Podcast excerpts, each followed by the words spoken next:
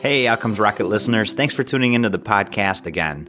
Tired of your business's healthcare costs unpredictably increasing every year? Healthcare costs are typically a business's second or third line item expense, and if you're like most employers, it's an expense that's growing faster than your revenue. Luckily for employers, Novetta Health has the solution. Novetta Health is a full service healthcare consulting firm with proven strategies to lower your healthcare costs by up to 30% or more. They operate on a fee for service model and never mark up any of their medical or pharmaceutical claims. None of your employees have to leave their doctor or pharmacist either. Their health captive and pharmacy benefit manager are the most cost effective and transparent solutions in the whole country. What they do is not magic, it's just honest. So if you're tired of overspending on health insurance and want to learn more, visit outcomesrocket.health/save for a free spend analysis to see how you too could save by switching to Novetta Health. That's outcomesrocket.health/save for your free spend analysis. outcomesrocket.health/save.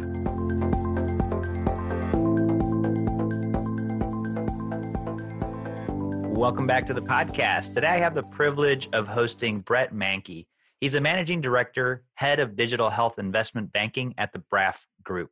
And he is also head of the healthcare technology and software investment banking there. It's a healthcare M&A advisory boutique consistently ranked as one of the top five healthcare investment banking firms in the United States by Thomson Reuters. Braff has closed more than 325 healthcare transactions for clients with over 3.8 billion in aggregate annual revenue in the last 20 years. Over 125 of those transactions had P&E fund acquirers as buyers, including Blackstone, J.H. Whitney, HIG Capital, and Audax, among others. Brett is primarily focused on sell side advisory engagements, although he has been working a little bit on the buy side as well. We'll dive into that during the interview today in the US and Europe with a targeted transaction range of 20 million to 200 million in value. Brett has extensive background in mergers and acquisitions, business development, and strategy. In his career, he has been an international transactional lawyer and CEO and board member of several investor backed technology companies. Most recently, he was a partner at Leech Tishman in their New York and Pittsburgh offices, where he focused on the international corporate M&A transactions ranging in size from 25 to 200 million. Additionally, he served 4 years as vice president of business and strategic development for a 950 million annual revenue Nasdaq listed company in Northern Virginia. I had the privilege of of meeting and connecting with Brett at the TEDMED event last year, and uh, I said, "Wow, I got to get this guy on." You all have to hear his perspective because it is definitely about where the puck is going. So, without further ado, I want to welcome you to the podcast, Brett. Thanks for joining me. Thanks for having me, Saul. I certainly enjoyed meeting you at TEDMED and hanging out, and I, I'm happy to to get on the podcast and talk with you about my experience and where I think the market is headed for digital health and healthcare technology more broadly. It'll be very interesting. And so, what is it that got you into the space to begin with, Brett? So, in my career over the last 20 years, I've I have spent almost the entirety of it in the technology space. A mm-hmm. lot of it in software, some on the device side, but I've always been in tech and I've touched over the years healthcare technology, healthcare software companies, and things as an advisor. I never ran a company in this space, but I certainly have been in and around it quite a bit over the years. And when I was approached by the Braff group about taking this role, I started digging into the market and I could see that we're at the front end of a massive consolidation wave that needs to take place and will take place. There have just been so many companies funded. I think, according to Rock Health, there have been over 1,200 companies that have received more than $2 million of institutional investment in the digital health space in the United States alone. When you think about that, you think about all the different categories, there are many people trying to do the same thing in each of these subsectors. And not all of them are going to make it, right? So mm-hmm. some of them will just go out of business, but many of them will get acquired, some by strategics, some by other startups as so there'll be a couple of ways of consolidation where there's going to be the the more successful startups buying the less successful startups and then private equity funds buying, potentially buying the more successful startups and strategics, then flipping them and selling them to strategics. Know, there aren't a lot of IPO transactions in this space. Uh, I think there have only been a couple in the last four or five years, and almost everything ends with an acquisition or a merger at this point. That's a really interesting call out, Brett, because when you take a look at the pure tech space, not not in healthcare, you know, you do see more IPO compared to healthcare. Why do you think that is? I just think because of the sales cycles, the length of the sales cycles. You know, I think yeah. I know that in your day job you sell in this space. It is the sales cycles and how long it takes to sell to somebody, particularly on the provider side, much longer, and it's very difficult for people to gain significant amounts of traction. One of the filters that I use and whether I would be willing to sell somebody is you know, they have to have revenues beyond the proof of concept stage, which to me is sort of 3 million or 4 million, somewhere in that range. Yeah. Because if they, they don't have that much revenue on an annual basis, then it shows me that they have maybe some pilots that they've, they've had in place, maybe one or two customers. But to be successful, you need multiple customers, right? And not just pilot deals. The great thing about these businesses is most of them operate on a recurring revenue business model with multi year contracts. Mm-hmm. So when you get someone who's successful and they've been able to get to a certain certain scale because of the nature of those contracts you can start to see how the revenue and the cash flows start to stack up fairly quickly when you get into outer years because if you're signing new contracts all the time with people that are 3 or 4 or 5 years in duration you can project out very easily the cash flows and the profit margins and all these you know, software gross profit margins should be north of 80%. Right. That at least gives you an opportunity to have EBITDA margins north of 40% if you're performing as it scales. Yep. So those are very, very attractive attributes for buyers. The problem is, you know, I don't know if you know uh, Geoffrey Moore at all, but Crossing the Chasm. Are oh, you yeah. familiar with that? Yes. So the difficulty lies in crossing the chasm here is how do I get from a couple of customers to maybe making it to a point where I've now sort of got scalability. And that scalability, I think, comes somewhere around the three to four million in annual revenue, recurring revenue range. I also, it's crazy to me the number of companies that have been backed by large venture funds, Silicon Valley funds even, yeah. that have, you know, raised north of $20 million and have less than a million in revenue. What other world is that an acceptable paradigm for software. I mean, it yeah. doesn't take that much money to build a software company anymore. When I ran a ran my first software company, you know, we had to have data centers, we had to have infrastructure. AWS has taken all of that out of the equation. Mm-hmm. And on mm-hmm. the developer side, people now go to India and other places and they, you know, they hire three or four developers for the price of one in the US. The model and the costs have gone down so much from a dramatic perspective. I think here's where I think the issue is.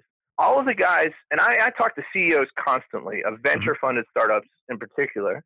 I think all of these guys want to own the customer so much that they try to scale into this giant sales force, which they can't compete on that front. They're never going to be able to scale with a, you know, it's too much money to build a giant sales force.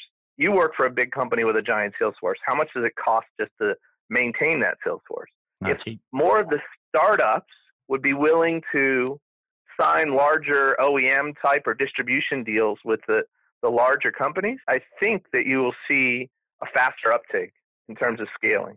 Yeah. Uh, some fascinating insights there. And uh, what I love about conversations with you, Brett, is that, uh, you know, there's, there's a lot of things that you don't think about. And uh, you definitely give this space a lot of thought. You're, you're deep into it. You're always questioning assumptions and and and that's what I really enjoyed about connecting with you live and now here on the podcast so that so the listeners could experience some of that cool insight that you always offer.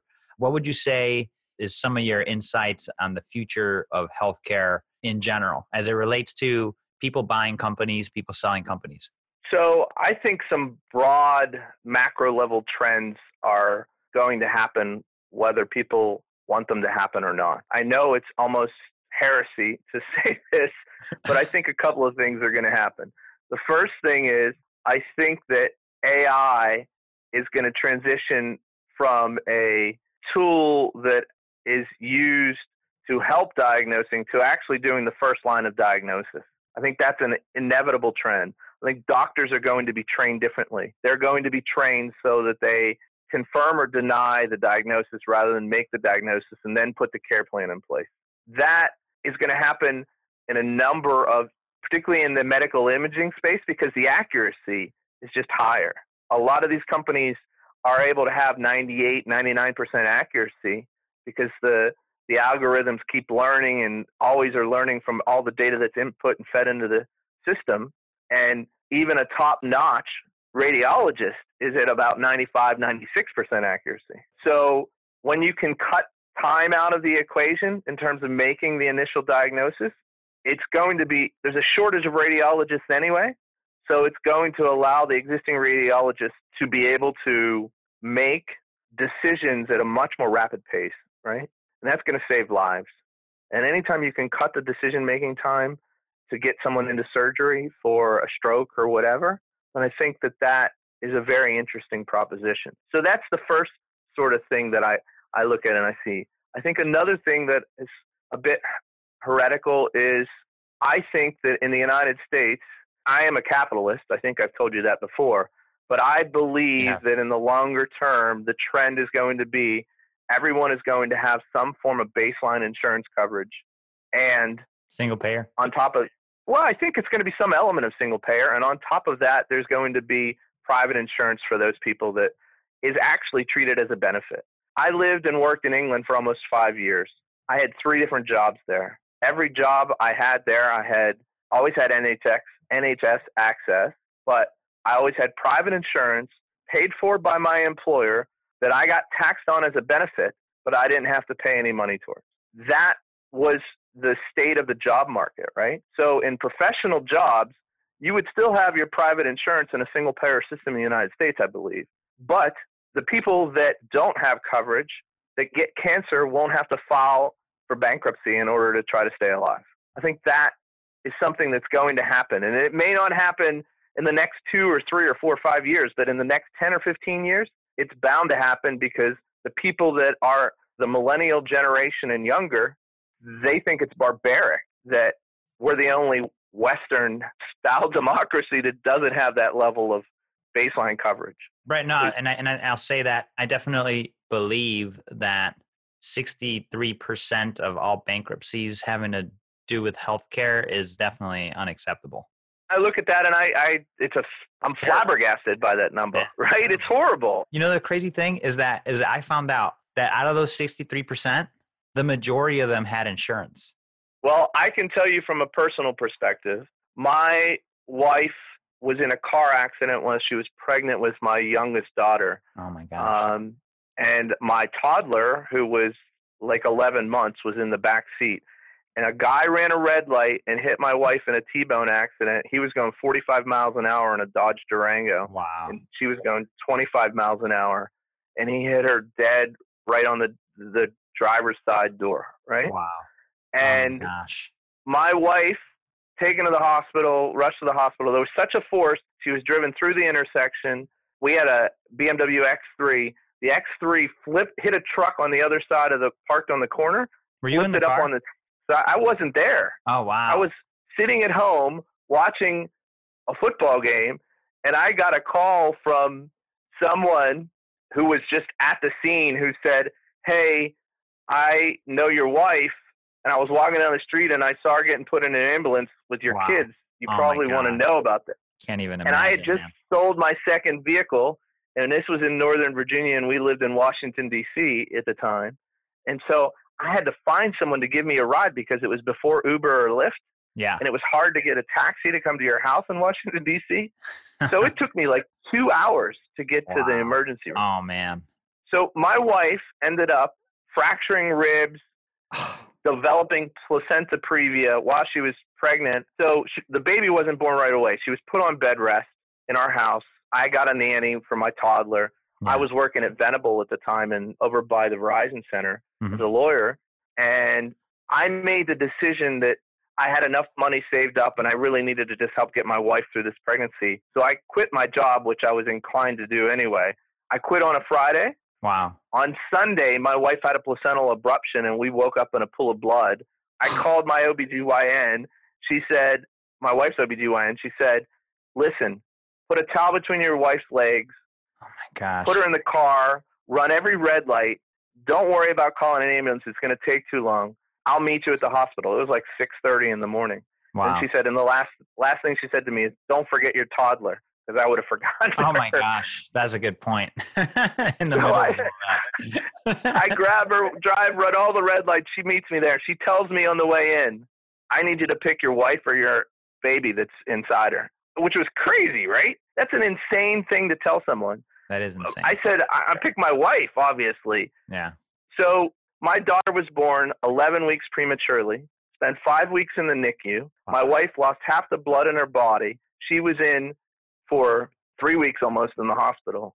And when I got all the bills, total amount of bills was like four hundred and fifty thousand dollars. Normally, you would have a cap, but because of all of the people that were out of network that I didn't know about, even then, I ended up having to pay almost eighty thousand dollars, and I had insurance, Yeah. right? Yeah. So you went So if I didn't, right, if I didn't have money that saved up, then how would I have been able to afford that? I would have had to Mhm. file bankruptcy, right? Yeah. So what you said doesn't surprise me at all. Wow. You know, I have personal evidence of it. And if I were in the UK, where I had been, you know, this was in 2006 by the time that my daughter was born, but six years earlier, I wouldn't have had to worry about anything. It would have just been taken care of. It's a problem. So that's a big problem. And what you know, I'm an upper middle class kind of guy. I'm very fortunate in that regard. But I grew up lower middle class. I was I'm come I come from a family of steel workers and coal miners and people like that, right? Yeah. Union members. Now, un- the union at least had good insurance, but you know, my mom was a single mom who raised three boys. If something would have happened like that to her, we would have had she would have had to file bankruptcy, Yeah. right? hmm So I look at the where the world is headed and where it has come from. The current path where we are today is not a sustainable point. It's going to have to evolve. A lot of that is going to be driven by how do we take cost out of the system, and the cost can be taken out of the system through technology. Yeah. There are still going to be providers. There are still going to be payers, although they're going to change in who they serve somewhat. I think the first thing that's going to happen is Medicare is going to be extended downhill to a younger age, and there's going to be earlier Medicare Advantage. That's just sort of a logical place for this to go. Yeah. That's an opportunity for the insurers, the payers, in my view, because they're going to get a period of time that's going to allow them to transition. There's going to be a lot of creative destruction about business models. And if you're not willing to be nimble and adapt, you're going to be destroyed. Mm, Brett, thanks for sharing that story. Definitely, uh, you lived it, and thankfully, you you were able to absorb it, and and and everybody's okay. And I know that Brett's two lovely daughters are still are doing well, and so that you fast forward to today, folks. If you're wondering, uh, his daughters are doing awesome. So is his wife. So you know, there's a happy ending to his story, but unfortunately, not for 63% of people filing for bankruptcy. So tell us about a time when maybe you or, or one of the companies that you work with had a setback. We'd like to learn from setbacks and mistakes here and what could have been done differently and, and, and to be better. Sure. So I, I thought about this question when you raised it earlier uh, to me, and I and I I think if there's a lesson that I can impart upon people, I would say the following: I became the CEO of a company that was venture funded in London at a very young age. I would say, in comparison, I was 28 years old. The CEO that I replaced in that business was one of the co-founders, and he stayed in the business with me but he had at a board level approved me as the CEO, right? It wasn't my idea to become the CEO. The board decided that they needed somebody that was different than the guy that was the CEO to be the CEO. And we were raising a 25 billion or 25 million dollar round with Deutsche Bank, Mhm. where we were about to, and they knew that he wasn't comfortable dealing with venture capital funds and investment bankers and the like. And I had spent already a couple of years of my career dealing with those sorts of folks at the big law firm that I worked for in London called Ashurst that had, when I was there, 900 lawyers. So when I got replaced, and when I replaced him, I probably should have not let him stay in the company. And as the CEO, if you come in and it's not your company and you become the CEO, it's not something that you normally would think about at that time. But every time at a board level that we took a decision that he wasn't happy with, he would undermine me to the employees that had worked for him for a, a period of years before I became the CEO. Mm. Right? And what's ironic is he was sort of the guy who wanted me to come work, take the job that I took in the company in the first place. And I was friends with him. So I wasn't expecting it. But right. the longer this time progressed, it became more and more of an issue. And at one point in 2000, someone offered us $50 million in cash for a business with 4 million in revenue. And I took it to my board and said, let's sell. And the board said, let's sell and he and another guy controlled 53% of the shares on a fully diluted basis and they he convinced the other technology guy who's now on my advisory board ironically and has been in digital health for the last 20 years as the CTO of venture funded digital health companies. He convinced that guy to reject the deal. The internet bubble popped. I had to do a fire sale of the business to this day, it's the fastest deal I've ever done in my life. From the first time I spoke to somebody till closing, it was 17 days. I've never done a bit deal that that's, fast, that's but I had to do it. That's speedy. I have a choice, right? But I guess the lesson I learned is if you become the CEO of something and you replace someone who has been in that business for a long period of time, you should take them out of the business. He could have stayed on the board. That wouldn't have been an issue.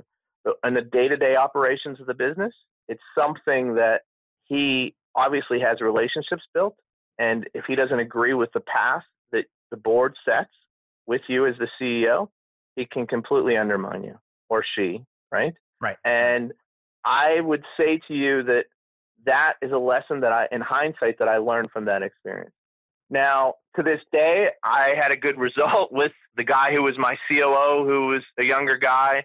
We tried to buy a company together with private equity fund in London after that, you know, 10 years later, the guy who was my CTO, who was the other co founder, was the technologist who wasn't the CEO, is now on my advisory board for the Braff Group, which is really interesting. That was one of the things that attracted me to the Braff Group is other than you know the number of deals that they've closed, they were willing to invest in this sector in a way that I thought would make me successful.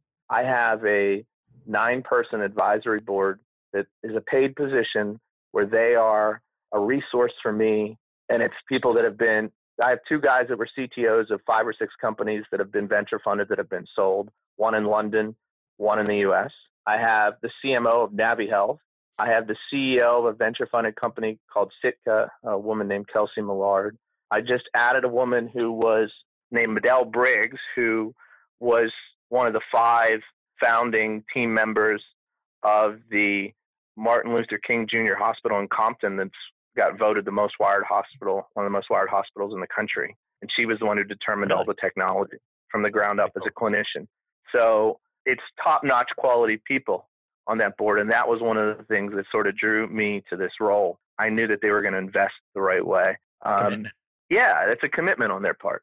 And there are certain areas that I'm interested in that they're letting me pursue. I am definitely interested in AI, particularly in the medical imaging space. I think that remote patient monitoring and wearables is a thing that's going to continue to have momentum. I think interoperability, anything that solves sort of the deep interoperability issues that a lot of providers have, is a very interesting area.